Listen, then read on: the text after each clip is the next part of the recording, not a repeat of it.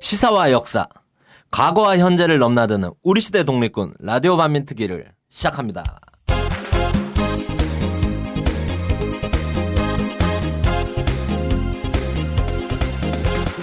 네, 안녕하세요. 경견의 안승입니다. 안녕하십니까 곽 박사. 예, 오늘도 뵙겠습니다.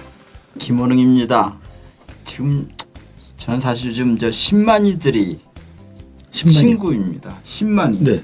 제가 강원도 이제 살, 산골짜기에 가서 그 외딴 집에 살면서 지금 8년째 살거든요. 음. 휴전선 적병 지역인데. 어, 거기 거기서 10만 이들만 자주 만나. 우리 우리 오락가라. 어, 10만이 괜찮네. 그래서 그 10만이들, 10만 이들이 친구.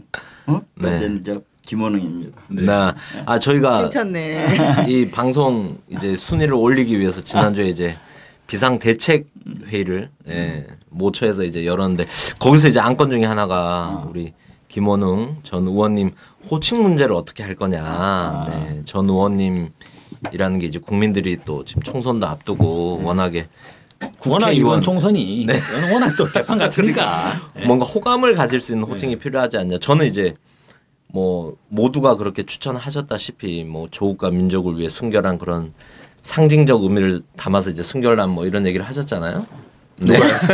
스스로 하신 거 아닌가요? 아니 아내가 했습니다. 그리고 다 있으시잖아요 하나씩 뭐 경계녀 네. 도 있으시고 이제 곽 박사도 있으시고 그렇게 좀 편한 뭔가 호칭이 하나 있으시면 좋겠다. 근데 딱 못 정했었습니다. 뭐. 나도 지금 갑자기 얘기 들으니까 뭐 잡히는 건 다 없는데 10만이 네. 괜찮습니다. 근데 좀 생각해 보니까 내가 지금 하고 있는 일을 소개해야 될 것 같아. 네네. 그래가 지금 강원도 인제군에 아니 골짜기 골짜기 외딴 집이 하나 옛날 집이 그냥 허술한 집이 있는데 거기서 뭐 마당에다 꽃도 심고 약초도 심고 이렇게 하고 좀뭐 사람들 오면 약초 얘기도 하고 그러는데 가장 많이 만나는 사람들이 10만이들이 네. 그러니까 뭐 할아버지부터 뭐 좀 젊은 사람들까지 있는데 어, 우리 조국의 반일 어. 그 근데 어떻게 한번 사문 캐보셨습니까? 아 나는 이제 이게 다니면서 같이 네. 이제 같이 보면서 어 있다 그러면 같이 캐고 그러지. 아. 아, 친일 매국을 그러니까 캐고 계시지 나는- 않습니까 지금? 그러니까 네. 는 조교 조수 비슷하게. 조수. 조수 비슷한 거야.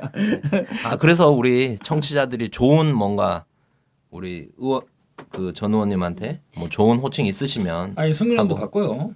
음. 경계에도 네. 좀 그렇고. 아 그렇습니까? 네. 곽아곽 좋습니다. 박사가 뭐야? 요즘 뭐다다 네 그럼 우리 한동안 뭐 청취자 의견도 듣고 네. 각자 그럼.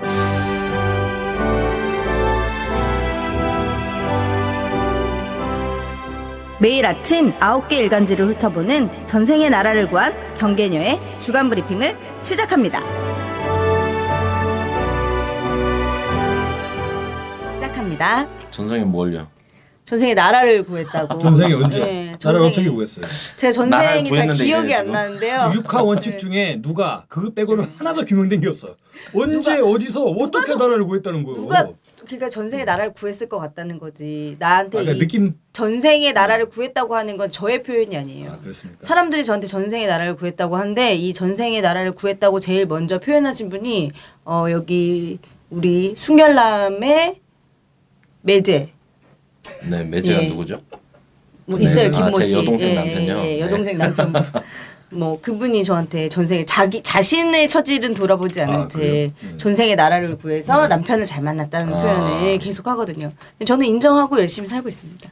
네 저번에 비상 대책 회의 때 오셨던 아, 네. 네. 저는 그 비상 대책 회의 때 네. 우리 여기 경계인님의 남편을 처음으로 어 제대로 술 한잔 했네. 네. 네. 동갑 어우 동갑이더라고 네. 보니까 나 깜짝 놀랐어요. 둘이 말 놓기로 한 거 기억나시나요? 어, 기억나시나요? 나 기억이 가물가물한데 그랬나? 어. 아무튼 이제부터 재수 씨 네, 잘 부탁해요. 아뭐 그런 그렇게 하죠. 네 그럼 한번 해보죠. 네. 네. 먼저 첫 번째 주제는 지난 3월 28일, 29일 양일에 걸쳐서 세월호 참사 관련한 2차 청문회가 있었죠. 다들 주권 방송에서 생중계했었는데 다들 보셨나요? 보셨죠? 네. 그거 뉴스를 많이 봤습니다. 시- 네. 생방송은 자세히 못 보고. 근데 SNS를 하지 않는 분들은 세월호 청문회를 네. 하고 있나? 아셨을까 싶습니다. 사실 네, 국민들 맞습니다. 대다수가. 말씀드리면 경향신문, 한겨레신문, 한국시, 한국일보 정도 빼고는 보수 언론이 세월의 청문회를 단 한 줄도 다루지 않았어요. 그래서 참 너무 오늘 깜짝 놀랐어요. 제가 세월호 이렇게 검색을 했더니 어, 어, 요새 신문 말고 다른 데 나온 기사가 있었는데 세월호가 걸리는 기사가 있었는데 깜짝 놀랐습니다. 아, 이렇게 철저하게 그 수국 언론들이 애항력 있는 수국 언론이 외면한다는 거 이렇게 철저히 외면한다는 게 그게 사실 의심이 핵심이에요. 네, 맞, 맞습니다. 뭔가 숨기는 게 있고 감춰야 될 게 있으니까 네. 철저히 외면하는 거지. 네. 특히 또 이번 2차 청문회에서는 새롭게 드러난 사실도 있거든요. 지난 1차 때는 뭐 별다르게 이렇게 새롭게 드러난 사실들은 많지 않았는데 1차 때도 많이 있었죠. 왜 네. 그러세요? 준비하신 분들 힘 빠지시게. 네. 나라를 구한 거 맞아요? 저희? 아니 우리 곽 박사님이 재작년에 세월호의 진실 책도 하나 아 예. 내셨잖아요. 네. 저 책 매일 내가지고요. 매달 내고 있습니다. 너무 많아가지고 기억이 잘 안 나는데 뭐 아무튼 그런 책을 낸것 네, 같기도 하고. 네. 그래서 책 인쇄를 좀 한번 받으신 적은 있습니까? 아그 책이 일본에서 번역 출간이 됐어요. 어. 예, 세월호 진실. 예. 제가 제가 오늘 그래서 유경근 그 네. 유가족 대책이 집행위원장님이 집행위원장님. 네. 그 SNS에 글을 짧게 올리셨더라고요. 네. 이 기존의 의심으로 가, 가지고 계셨는데 이게 세월호가 학살이다라는 네. 게200% 음. 마음이 심정이 굳어지신다고. 어. 네. 이제 이 증거들을 실로 꿰일 때가 왔다. 증거는 많다. 이런 제일 얘기가 중요한 내용 중에 하나가 그 이준석 선장 네. 어떻게 퇴선 명령도 내리지 않고 지 혼자 살겠다고 도망가냐? 네. 전 국민이 지탄을 받았던 네. 그 이준석 선장이 퇴선 명령 내렸다. 내렸다. 네. 라고 이제 진술을 번복을 했죠. 네.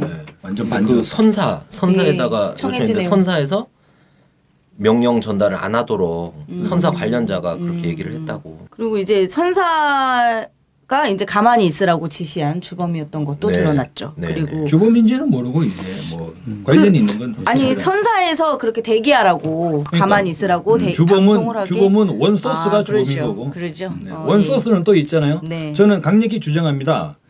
청해진 해운과 국정원 이 둘이 내연의 관계예요. 네. 그러니까 막 둘이 바람났다고. 만, 어, 만나서 막 밥 먹고 아니 그러잖아요. 국정원 실소유주 의혹이 있다가 한참 좀 묻혀 있었잖아요. 그러니까 네. 4년에 11번 정도를 만나가지고 서로 얘기를 했다고 하는데 네. 만나서 뭐 했는지 얘기를 안 해요. 음. 그냥 만났다 이거야. 우연히 만나서 샀대잖아. 우연히 다. 만났다고 우연히 뭐 국정원 길 가다 만났다 적 그러고? 만났는데 내가 모르겠지. 아 저는 국정원 가서 만나는 거 많죠. 아이고 이상하잖아. 조사 받을 때나 만나는 거지. 이상하잖아. 네. 이게 내연의 관계가 아니고서는 만났다고 하면 어 우리 뭐 이거 그런 데서 만났다고 계약 때문에 만났다고 얘기를 하지. 아까 우리 저기 뭐 대표님 말씀하셨는데 이 외면을 하잖아요. 네. 어 그냥 그냥 만났는데 무슨 일로 만났는데 그러면 아니 그냥 뭐 모르겠는데 그냥 길 가다 만났어 이런 식으로 막 어, 길 가다 회피를 만나서 해버리니까 밥을 먹은 거야. 이거는 둘이 바람 피다가 걸린 거지 딱. 네.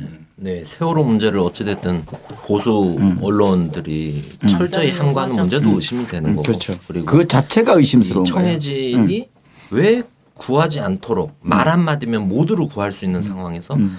구하지 않도록 지시를 했는지도 의심이 되고. 근데 우리 곽 박사님 얘기하셨던 대로 가장 저희가 파헤쳐야 될 부분은 청해진과 국정원이 최소한 특별한 관계라는 건 밝혀진 겁니다. 그게 실소유주든 어, 아니면 실소유주 말고는 어떤 관계가 있을까요? 아, 바람 났다니까 둘이. 근데 문제는 그 이제 이 세월호 특별법이 제정될 당시부터 문제가 너무 많다고 해가지고 가족들이 농성도 오래 하시고 하셨는데 지금 특조위의 독자적인 수사권과 기소권이 없기 때문에 이런 추가 사실들이 밝혀지더라도 수사를 막 더 확대하고 또 처벌을 할 수 있는 그런 것이 없는 거죠. 또 실제로 이번에 제, 이번 청문회에 어, 나오지 않은 사람이 있죠. 청해진 해운 사장이던가요. 뭐 몸이 아프다고 안 나오고 뭐 또뭐 관리 담당 직원은 뭐 더 이상 할 얘기 없다 이러고 안 나왔는데 이 사람은 강제 구인할 수도 없는 거예요. 그냥 벌금 3천만 원 때리면 그만인 거예요. 그렇기 때문에 지금 가족들이 많이 반발하고 또 이제 이 세월호 특별법 재개정을 위해서 이제 법안도 제출하고 특검도 요청하고 있는데 이 특검 요청은 사실상 지금 국회에서 무시가 되고 있는 거죠. 그래서 빨리 20대 국회 제대로 근데 세월호 특검 그런 해야 될것 거를 같아요. 수사권과 조사권을 빼잡내기는 진실을 밝혀지는 것을 방해한 사람들이잖아요. 네. 근데 그걸 빼자고 한 사람들이 국회의원들이 네. 법을 만들 때 빼자고 한 사람들 네, 있잖아요. 그 사람들을 이번에 심판해야 되는 거 아니에요? 다 갈아치워야죠. 그렇지? 그 네. 빼자고 하는데 동의한 사람들을 찍어주면서 네. 우리나라의 민주주의하고 국민을 위한 정부 얘기를 기대한다고 얘기하는 거는 그 그런 그는 그거는 사실 말이 안 되잖아요. 네, 맞습니다. 네, 그래서 얼마 전에 그 4.16 연대랑 예. 이제 유가족 분들이 이 이번에 20대 총선에서 어떤 어떤 국회의원들은 음. 당선이 되면 안 된다 이런 명단도 발표를 하고 아, 있습니다. 네. 그래서 꼭 참고를 하고. 근데 사실 세월호 기사 청문회 기사는 안 나왔는데 그거를 네. 이제 조중동에서는 도배가 된 기사는 또 따로 있다고. 네. 조중동은 아니었고요. 저 프레임을 가장 짤, 잘 네. 짜는 보수 언론인 조선일보가 오늘 일면에 네. 이런 기사를 실었습니다. 청와대 타격 훈련했나 북 해상 아닌 내륙으로 미사일 발사 이런 기사를 일면에 실었거든요. 이게 무슨 얘기냐면 전 처음에 이제 이 스크린을 하다 제목만 보고 아 이거 또 선거 가까워가지고 이게 또 조선일보 북풍 하나보다 이렇게 생각했는데 단순히 이런 것 같지만은 않다는 생각이 들었어요. 그러니까 지난 지금 한미 합동 군사훈련 기간이죠 연합훈련 기간인데 지난 21일에 이제 이게 뭔지도 모르겠어요. 저는 공중 대지상 유도탄 어떻게 읽는 건가요? 공중에서 땅을 네, 대상으로 공에 이렇게 네. 이렇게 그렇죠. 이렇게 미사일 퍼붓는 거겠죠. 이거를 장착한 16대의 전투기가 김정은 제1위원장 집무실을 파괴하는 정밀 타격 훈련을 했다고 합니다. 그 전에 뭐 참수 작전 이런 네. 것도 있었고요. 그래서 이제 북한의 이제 대남 기관인 조국평화통일위원회에서 우리 경고가 빈말이 아니라는 걸 미제와 박근혜 역도의 비참한 종말이 그대로 보여주게 될 것이다. 라는 제목의 중대 발표를 했죠. 이 발표에 따르면 뭐 청와대나 반 통치 기관들이 타격 대상이 될 거다라고 이야기를 했었단 말이에요. 그러, 그러자 조선일보가 어제 이제 이 발사 시험한 것을 원산에서 이제 200km 북동쪽으로 쐈다고 하는데요. 이 좌표를 남쪽으로 돌리면 이게 수도권에 들어온다라고 이제 군 관계자의 이야기를 빌어서 조선일보가 이제 보도를 아니, 한 그 거죠. 북동쪽 200km 땅으로 쌌다. 예, 예. 는 땅에다가 거잖아요. 표적을 어. 놓고. 그러면 구- 북한 국내 네, 그렇죠. 네 지역일 텐데. 네. 북한 국내에 네. 거기가 그러면 우리 함경도 쪽인가? 양강도 양강도. 양강도가 한 원래 이제 저희식 그 이북 오도라고 할 예, 때 그렇죠. 보수 진영의 말로는 함경남도인데 그렇죠. 북한이 행정규 개편을 해가지고 어, 양강도 양강도. 어. 김영직군. 음. 근데 네. 김영직군은 원래 또 이제 우리식 예전의 표현으로 보면 아마 이게 후창군일 거예요. 네. 후창군인데 음. 북한은 그 김영직이라는 사람은 음. 김일성 주석이 붙인 음. 그래서 그 이름을 따가지고 김영직군이라고 했는데 거기에 떨어졌죠. 아 네. 미사일을 무슨 내륙에다 시험 발사를 해. 근데 네. 제가 보니까 그게 네. 그 위치가요. 네. 개마고원 한복판. 네. 음. 개마고원 한가운데 떨어졌더라고요. 네. 음. 문제는 개마고원이 해발이 높잖아요. 2,000m. 네. 그러니까 산 뒤에 숨어도 음. 다 잡는다. 음. 라는 메시지가 아. 하나 추가되는 거 아니냐. 그렇죠. 이게. 네. 이게 그냥 인공위성 사진으로 보면 음. 어 200km 날라갔네 이래가지고 딱 보이는데 음. 지상에서 내려와서 한번 생각을 해보시면 음. 개마고원 한 곳에 떨어지니까 산봉우리 뒤로 때리는 거잖아요. 음, 산봉우리. 뒤로. 어. 음. 그러면 갑자기 저는 생각이 드는 게 아 진짜 음. 청와대 인왕산 뒤에 숨어 있잖아요. 음. 계룡대도 계룡대도 사실 대전에 그렇죠. 그렇죠. 예, 계룡산 쪽에 순- 산 뒤에 있지 않습니까? 왜?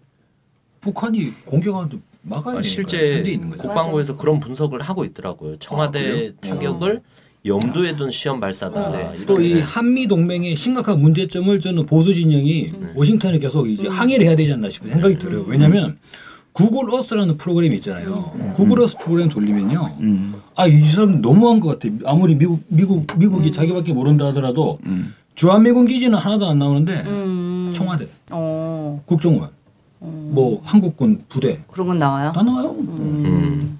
그거 어쩌란 말이야 그거. 네, 김 그러면 기사는 안 사실. 이런 상황에서 김 기사는 안 나오죠. 이런 상황에서. 대응은 지금 하고 있는 거는 없는 거죠, 없죠. 사실. 내일 오히려 이제 긴장은 고조되는 거고. 내일 또 네. 이제 출국하시니까. 네. 근데 네. 저는 거- 걱정이 되는 게 이 3월 31일에 있는 네. 해관보 정상회의 네. 이 상당히 좀 걱정이 되죠. 왜냐면은 한미일 삼각 정상회담을 개최한다라고 했는데 음. 정상회담 논의되는 게 뭐냐? 논의되는 내용은 지금 북한이 이렇게 도발을 하고 있다라고 음. 하면서 그에 대한 대응책을 논의한다라고 했는데 그 대응책의 기조를 오바마 행정부의 외교 전략의 기조를 봤을 때 보면요. 일단 첫째는 아시아 중시 전략으로 회귀하는 거죠. 아시아 회귀 피벗 아시아인데 그 내용이 뭐냐 할 때 한국과 일본의 역할을 강화하는 거죠. 한국과 일본의 역할을 강화하는데 사실 한국과 일본이 둘이 사이가 안 좋지 않습니까? 사이좋게 좀 지내봐 해가지고 제기된 게 작년 연말에 그 일본군 위안부에 대한 졸속 합의가 있었는데 이번 회담에서는 어떤 의제가 논의가 될 것인가. 위안부 합의가 어쨌거나 됐으니까 이제 잘 지내기로 약속한 거 아니냐. 음. 그러면 정말 제대로 한번 지내봐라라는 내용으로 그죠? 일본과 한국 간의 군사적 협력이 협력. 더 강화되고 그리고 이 대북 그러니까 북한에 대한 이 군사적 압박이 더 고조되는데 이제는 대한민국이 거기에 전면에 나설 가능성이 있지 않겠냐. 네. 그러지 않아요 순서상? 근데 그 정도 그러니까. 상황이면 사람들은 이제 그 평 진보 언론이나 네. SNS에서도 이제 댓글이나 이런 걸 보고 평가되는 거는 이게 그냥 단순히 선거용 북풍을 음. 조장하고 있다. 이마만한 위기가 아닌데 음. 이걸 조장시키고 있다. 이렇게 얘기를 하잖아요. 근데 지금 남북이 주고받는 행동이나 표현의 수위를 보면 그치. 선거용 북풍으로 그냥 넘어가기에는 너무 위험한 상황 아닌가. 아 그래 그 네. 문제는 내가 지난주에 중국 갔다 왔잖아요. 이제 북경 들려서 기존에 알고 있던 북경의 옛 고위층이나 이런 사람들도 뭐 같이 이제 식사도 하고 뭐 차도 먹고 이렇게 얘기를 했는데 그분 그 북경에 있는 그 일반 그러니까 일반 내가 물어 일반 중국의 인민들이 중국 국민들이 생각하는 거는 한반도에 전쟁에 대한 위기감 같은 게 중국에 많이 퍼져 있다고 그러더라고. 네. 우리가 생각한 것보다. 그래서 나보고 아 거기 전쟁이라면 어떡하냐고 그래서 내가 근데 중국에 일반적으로 그게 많이 퍼져 있는데 중국의 지도부나 이런 사람들은 일각에서 이런 걱정을 하는 것 같아요. 앞으로 미국이 실질적 구매력 차원에서 구매력 차원에서 GDP 있잖아요. 그뭐 명목 가치가 아니라 2018년 전후로 미국보다도 G2 중에서 미국과 중국 사이가 G2가 미중이 중미로 교체가 될 거다 하는 것이 이제 경제 전문가들이에요. 2018년 전, 그러니까 내년 내후년쯤 되는데, 그러니까 GDP 자체가. 그러니까 그런데 그거를 중국이 지금 추적해서 올라오는 거를 한번 제동을 급제동을 한번 걸자. 그러면 그 급제동을 버는 방법 중에 하나가 한반도에 전쟁을 발악해서 그걸 중국을 좀 무너뜨리는 거야. 중국 개입하는 거 이런 걸 해서 한번 그 이- 이런 걸 통해서 하자 하는 것이 미국의 숨은 뜻이 아니겠느냐. 네. 거기에 북한이 예? 이용당하고 있는 거 아니냐. 그걸 우려하는 중국의 상 아, 중국가 중국 있더라고. 중국 사람들은 그러니까. 중국 모든 사람들이 자기 나라 중심으로 생각하잖아요. 네. 우리는 이거를 이제 한반도 남북한으로 보는데 또 그. 사람 G2의 네. G2의 위상이 미중이 중미가 중 미중으로 이렇게 교 세력 교체가 되는 그 계기를 지연시키기 위해서 한반도에 불질을 불을 한번 질러보자. 그래서. 그것이 미국의 국가 이익과 직결된다. 네. 미국이 더 한 세계 최소한 50년 이상은 미국이 세계 재패를 끌고 가려면 중국의 경제력을 일단 좀 주춤하게 만들어야 된다. 저는 그런 면도 일리는 있다고 생각합니다. 음. 아니 그럼 여기서 딱 음. 검증이 되는 거는 음. 군사적인 전쟁 위험이 정말 있다는 거잖아요. 그렇죠. 왜냐하면 이게 지금 대한민국 거기에 우리가 강대국의 놀이터가 되는 거예요. 네. 지금 우리가 우리가 한반도가 저는. 아쉬운 게 저는 아쉬운 게 이래. 우리가 청일 전쟁이라고 그러잖아. 근데 청일 전쟁인데 청나라랑 일본이랑에서 사이에서 한 게 아니라 한반도에서 있잖아요. 네. 그렇죠.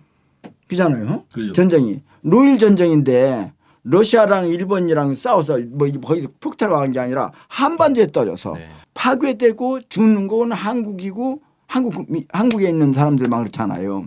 그러니까 지금도 마찬가지로 미중 간의 세계의 재패를 위한 그 전쟁을 와중에서 한반도가 이용당하면 안 되잖아요. 네. 근데 그런 면에서 박근혜가 역할, 박근혜 대통령 역할이 중요, 중요하다는 생각이 들어요.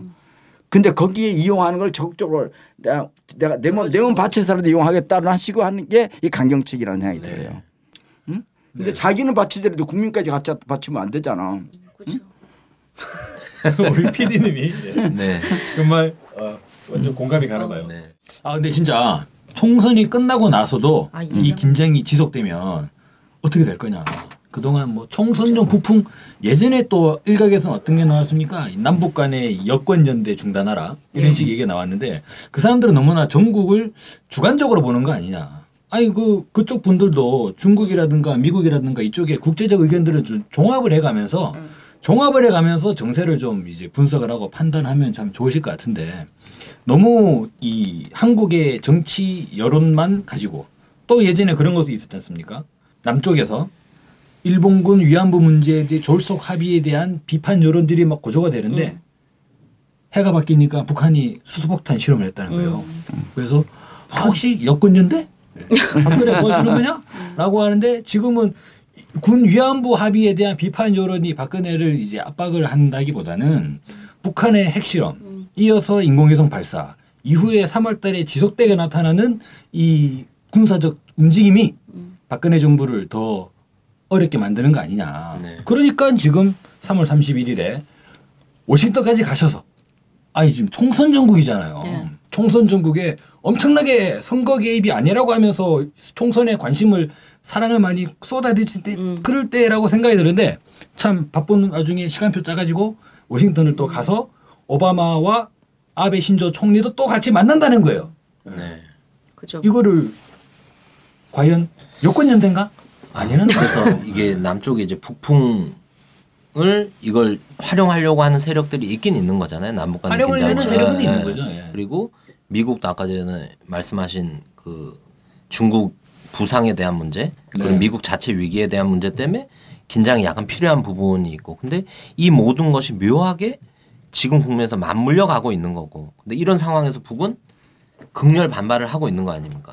근데 극렬 반발하는 북한이 핵을 가지고 있고 그리고 대륙간 탄도미사일 뭐 재진입 기술 실험을 했다고 하는데 뭐 이런 기술을 가지고 있고 이게 위험하다. 어.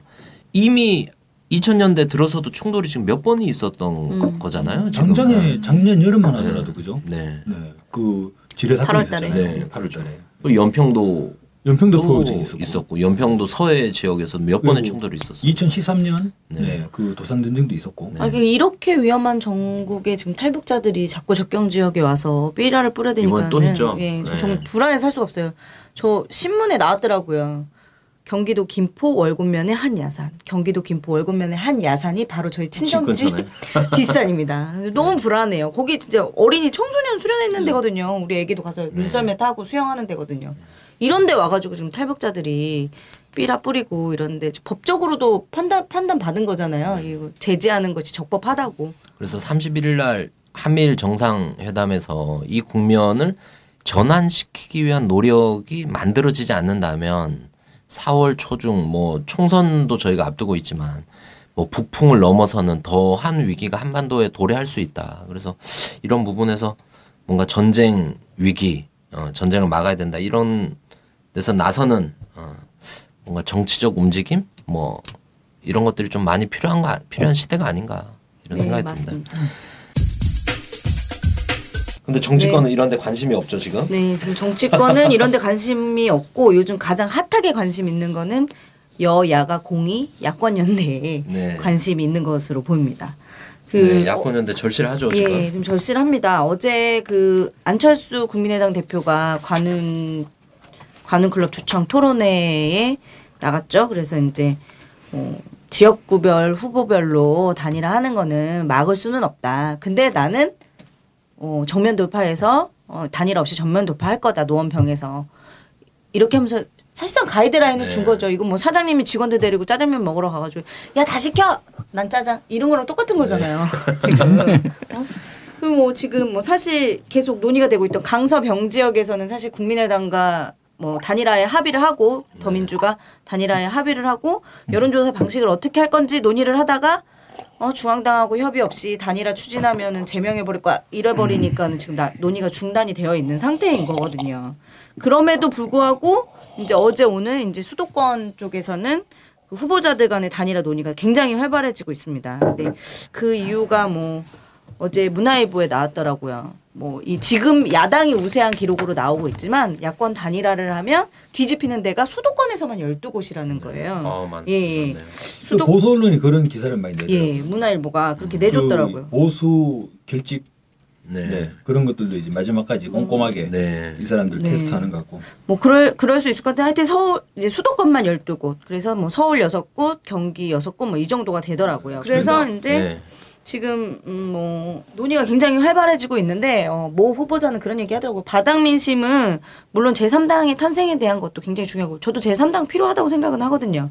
그러나 지금은 야당이 연대해서라도 새누리당 심판해야 된다. 이게 바닥 민심이라는 것들을 후보자들이 좀 알고 있는 것 같아요. 그래서 이제 많이들 이런 얘기가 좀 나오고 있습니다. 단일화 논의가. 예, 3당이든 뭐 4당이든 5당이든 네. 뭐 많은 많다고 이게 문제는 아닌 거잖아요. 더군다나 그쵸. 뭐 더민주가 이제 평가되는 지점이 생길수록 뭐 제3지대, 4지대 정당들은 필요한 건데. 음. 근데 전선이 그렇게 쳐 있는 게 아니잖아요. 지금 저쪽 적진에는 지금 새누리가 하나로 지금 쳐들어오고 있는데. 아 근데 저는 이 안철수 대표는 시간을 우리가 좀 길게 놓고 보면 네. 2011년이었나요? 처음에 그 서울시장 재보궐선거에 출마하던 네. 그 시절에 보면 서울시장 출마를 선언하면서 입장을 밝혔잖아요. 음. 현 집권 세력의 정치적 확장을 용인하지 않겠단가? 음. 뭐 그런 어, 식의 네. 얘기를 했지 않습니까? 현 집권 세력은 당신의 이명박 정부였으니까 그러면 당시 한나라당의 정치적 확장을 용인하지 않겠다라고 했는데 지금 이제 뭐 하고 다니는 확장의 길을 내용들을 열어주고 있죠. 새누리당의 정치적 확장을 위해서 이 사람이 지금 정치 활동을 하고 있나? 네. 아니 근데 그게 그- 비단 그때만 한 얘기는 아니에요. 이번에 네. 탈당하면서도 뭐 새누리당 세력 확장 막고 더 나은 정치로 정권 교체 이루기 위해서 제1야당을 떠난다. 이렇게 얘기했었거든요. 그 당시에도. 네. 탈당할 때도. 말과 행동이 다른 사람이네. 네. 그래서 아무튼 지금까지 단일화된 곳들이 좀 있어요. 뭐. 그 다들 노심초사하는 건 맞아요. 왜냐하면 더민주는 어쨌거나 야권 연대 한번 해보려고 노심초사하는 것 같고 국민의당은 설마 야권 야권 연대 하나 싶어가지고 야권 연대를 막으려고 노심초사하는 것 같고 새누리당도 야권 연대 막으려고 노심초사하는 것 같고. 네, 오늘 근데 새누리당도 맹 비난하고 예, 있죠. 가만히 보면 돋았다고. 가만히 보면 예, 나쁜 사람들이 하지 말라고 하는 거는 되게 좋은 일 아니에요? 네. 아니, 산술적으로 또 그 당장에 안철수 대표만 해도 노원에서 네. 정면 돌파 가능한가요 지금? 아슬아슬하죠. 불안하죠. 네. 근데 그런 지역들이 하물며 안철수 지역구도 그렇지만 그런 지역들이 뭐 아까 12개 얘기하셨는데 네. 전국적으로 보면 더 있다 지금 이게. 그죠, 엄청 훨씬 날 많겠죠. 거예요. 네. 네. 그래서 이런 게 전반 그 안철수 대표가 얘기하는 국면으로 강행이 된다면 새누리당 개헌 의석수 확보가 불가한 문제가 아닌 거죠. 오늘도 뭐 조국 교수도 전망 음. 밝히는데 예. 그래서 아마 안철수의 국민의당은 더욱 더 호남 지역에 집중할 가능성도 있어요. 왜냐하면 살아남아야 되니까. 이번 총선에서 막 이렇게 민주당 심판하자 하고 막 나왔는데 수도권에서 정작 새누리당만 대거 당선되고 국민의당은 별로 당선도 안 되고 그 민주당이랑 같이 완전 묵사발 나버렸다라고 하면 국민의당은 더 이상 정당으로서의 동력을 상실해 버릴 수가 있지 않습니까? 어쨌거나 이거는 막아야 될 것 같은데. 근데 이게 호남 쪽으로 집중해서 여기에 새누리당이 될 리는 없지 않습니까? 라고 하면서 막 우리 좀 찍어주이소. 어, 아 이거는 그 대구죠. 네. 근데 그 문제도 위험한 게 안철수가 지금 하는 행보를 보면은 지금 개헌 저지선이라고 하는 거 있잖아요. 네. 안철수가 저지할 입장인 거냐? 나중에 네. 예? 합류하겠느냐? 그 입장이 음. 예. 네. 나는 그 문제에도 아리까리해. 아, 저희 예전에 또 나는 안철수가. 그러니까는 새누리당만 개헌을 하고 안철수가 그러면 나는 개헌 저지에 참여할 건가? 나는 그 동안의 행보나 안철수가 가지고 있는 생각이나 의식이나 이런 걸로 보면은 조금 네. 안철수까지 포함한 개헌 저지수 전 국민의당까지 포함한 개헌 개헌 저지선은 난 나중에 우리가 너무 좀 어? 좀 배신감 느낄 것 같아요. 그렇죠. 낙관 낙관할 수가 없습니다. 음. 이대로라면 사실 국민의당도 뭐 최소 20석에서 최대 뭐 음. 40석까지 뭐 그래서 국민의당을 빼놓고 개헌 저지선을 확보하는 게 중요한 것 같아요. 네. 국민의당 뭐 사실 20석 해가지고 원내 교섭단체 음. 꾸리기도 저는 지금 사실 쉽지 않은 상황이라고 생각하거든요. 이 아니, 저희는 야권 단일화 안 되면 음. 역사적인 경험도 음. 노태우, 김종필의 삼당 합당에 김영삼 들어와 가지고 음. 같이 한 적이 있었지 않습니까? 야권 세력도 같이 그렇게 이제 합당을 해 가지고 초대형 민자당을 건설했던 뭐 그런 이제 과정도 있었는데 어, 아니 근데 저는 야당 지지자 지도자들도 마찬가지라고 생각해요. 김종인 씨도 그래, 그렇고 맞아. 안철수 그래. 씨도 그렇고 둘 다 그렇게 얘기했거든요. 자기 뭐 지금 김종인 씨는 107석 지금 의석 못 지키면 뭐 내가 당을 떠나겠다 이렇게 얘기를 했고 안철수 씨 같은 경우도 어제 관훈 토론회에서 이 목표치 못 채우면 뭐 최소 20석 그걸 못 채우면 자기도 뭐 떠나겠다 이렇게 자기가 책임지겠다 이렇게 얘기를 했는데 자기가 책임지겠다라는 거는 사실 정치인의 자세는 아니라고 생각해요. 내가 책임지겠다 이거는 나 그냥 당 떠나겠다 이거잖아요. 국민을 책임지는 자세가 아니라는 거죠. 이 사람들이 과연 그 야권 지도자로서의 그래서 지금. 현실적으로 당대당 뭐 야권 연대가 순항하기는 사실 어려워졌잖아요. 네. 그래서 이런 상황이면 지금 지역별 후보별로 적극적으로 나서는 수밖에 없다. 그렇죠. 네. 네. 그래서 이거는 강제할 수 있는 게 뭐 각계 이제 뭐 다시 민주주의 포럼 이런 원로 선생님들도 나서는 게 있지만 지역 차원에서 많이 나서야 될 것 같다. 지역별로 네. 후보들이 개별로 하는 부분이 약간 열려지고 있는 거잖아요. 네. 뭐 양당 지도부에게 압력을 넣어서 뭔가 입장을 바꾼다. 이건 사실 시간적으로도 네. 어렵고 뭐 김종인, 안철수 양당 지도부를 봐도 지금 기대하기는 어려운 상황이다. 음. 사실상 이제 그런 것들이 어렵고 네. 투표 원래 투표용지를 인쇄 들어가는 데가 4월 4일이거든요. 네. 그래서 다시민주주의 포럼에서는 그 이제 시민사회 원로들이 꾸려 꾸린 모임인데 이 모임에서는 그 인쇄되는 4월 4일까지 단일화 개별 단일화에 나서라 후보들 단일 후보들끼리 단일화하는 거 막지 말라. 실제로 국민의당은 이걸 막고 있는 형국이기도 하고 그래서 요때까지 단일화 안 하면 이 단일화에 소극적이었던 정당과 후보자들에 대한 심판하겠다 낙선운동하겠다. 그래서 그 첫 번째가 안철수 네가 될 거다 이렇게까지 지금 뭐 입장을 밝혀 그 얘기 나오자마자 성관위에서 투표용지 예. 좀 빠르게 인쇄한다는 지역들이 생기고 네. 있습니다. 지금 오늘 네. 당장 구로구가 투표용지 인쇄에 들어갔습니다. 뭐 실무적으로 인쇄하는데 시간이 많이 걸려서 인쇄하는데 네. 인쇄하는데 시간이 너무 많이 한꺼번에 많이 하면 안 되잖아. 지금 실무적으로? 서, 어, 실무적으로 후보들 공보물도 막 지금 인쇄하고 있고 막 이러니까 안 된다 뭐 이렇게 해가지고 뭐 내일은 또 이제 뭐 그 안산에 부자연 의원 선거구죠. 뭐 요쪽부터 해가지고 이렇게 들어간다 하더라고요. 사실 이제 국민들이 의사 투표 의사가 왜곡되지 않는 거잖아요. 그런데 이상하게 이명박 정부 들어오면서부터 선거관리위원회라는 데가 약간 야리꾸레하게 이상하잖아요. 하는 짓들이 보면 곳곳에 뭐 대선에 개표하는 것도 여러 가지 해서 의심을 살 짓을 자꾸 해. 네. 예? 그래서 선거관리위원회를 어떻게 저거를 응? 손을 봐야 되느냐 어? 하는 걸 국민들이 생각을 해봐야 될 것 같아요. 네. 네. 뭐 수개표 문제도 많이 음. 드러나고 하는데 사실 공개 공론화가 전혀 안, 안 야, 되고. 선거관리위원회라는 게 우리 사회에 꼭 중립을 지켜야 될 부분이 있잖아요. 네. 사법부, 뭐 헌법재판소, 무슨 선거관리위원회, 뭐 검찰이야 원래 중립시켜야 되는데 그럼 그럼들은 그냥 포기해버렸고, 어? 어, 검찰은 원래, 원래 중립시켜야 되는 건데 콩쿨인데 그거는 네. 이제 그거는 그거는 그냥 멀리 나가 버렸어 너무 그렇고 그 그런데 선거관리위원회도 조금 그러는 거 보니까 조금 민주주의라는 게 상당히 이제 위기에 예? 근데 요즘 어디 가나 어디서 뭐라든지 선관위 직원들이 그렇게 따라다녀요. 지금 그 저희 민주행동에서 하고 있는 투표 참여 캠페인 음. 리멤버 카가 운행하는데도 매일 사무실로 전화해서 오늘 아니, 어디 가세요? 오늘 어디 가세요? 물어봐요. 실제 유력 후보들 네. 새누리당 네.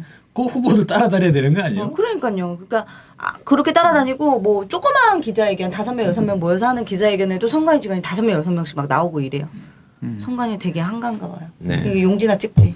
그래서 야권 단일화 없이는 뭐 개헌 저지든 뭐 새누리 과반 의석 저지 과반 의석 저지 가능할까요? 네, 하여간 뭐 여러 문제가 있지만 마지막까지 저희가 어찌됐든 야권 단일화를 위해서 노력을 해야 된다. 그런 데서는 뭔가 후보들이 나서야 되는 거고 또 후보들이 나서게 하는 데서는 국민들이 나서 나서 는 수밖에 없지 않은가 지역별로 그래서 맞습니다. 막판까지도 뭐 투표용지 문제도 있지만 투표 마지막 날까지도 이런 노력이 꼭 있어야 되겠다 싶습니다. 맞습니다. 언론 기사에 수박 겉만 핥는 브리핑이 아닙니다. 한 주의 주요 이슈를 라디오 반민특위만의 시선으로 콕 짚어드립니다. 라디오 반민특위 주간 브리핑 헤어나올 수 없는 깊은 맛을 보여드리겠습니다. 다음 주에 또 찾아올게요.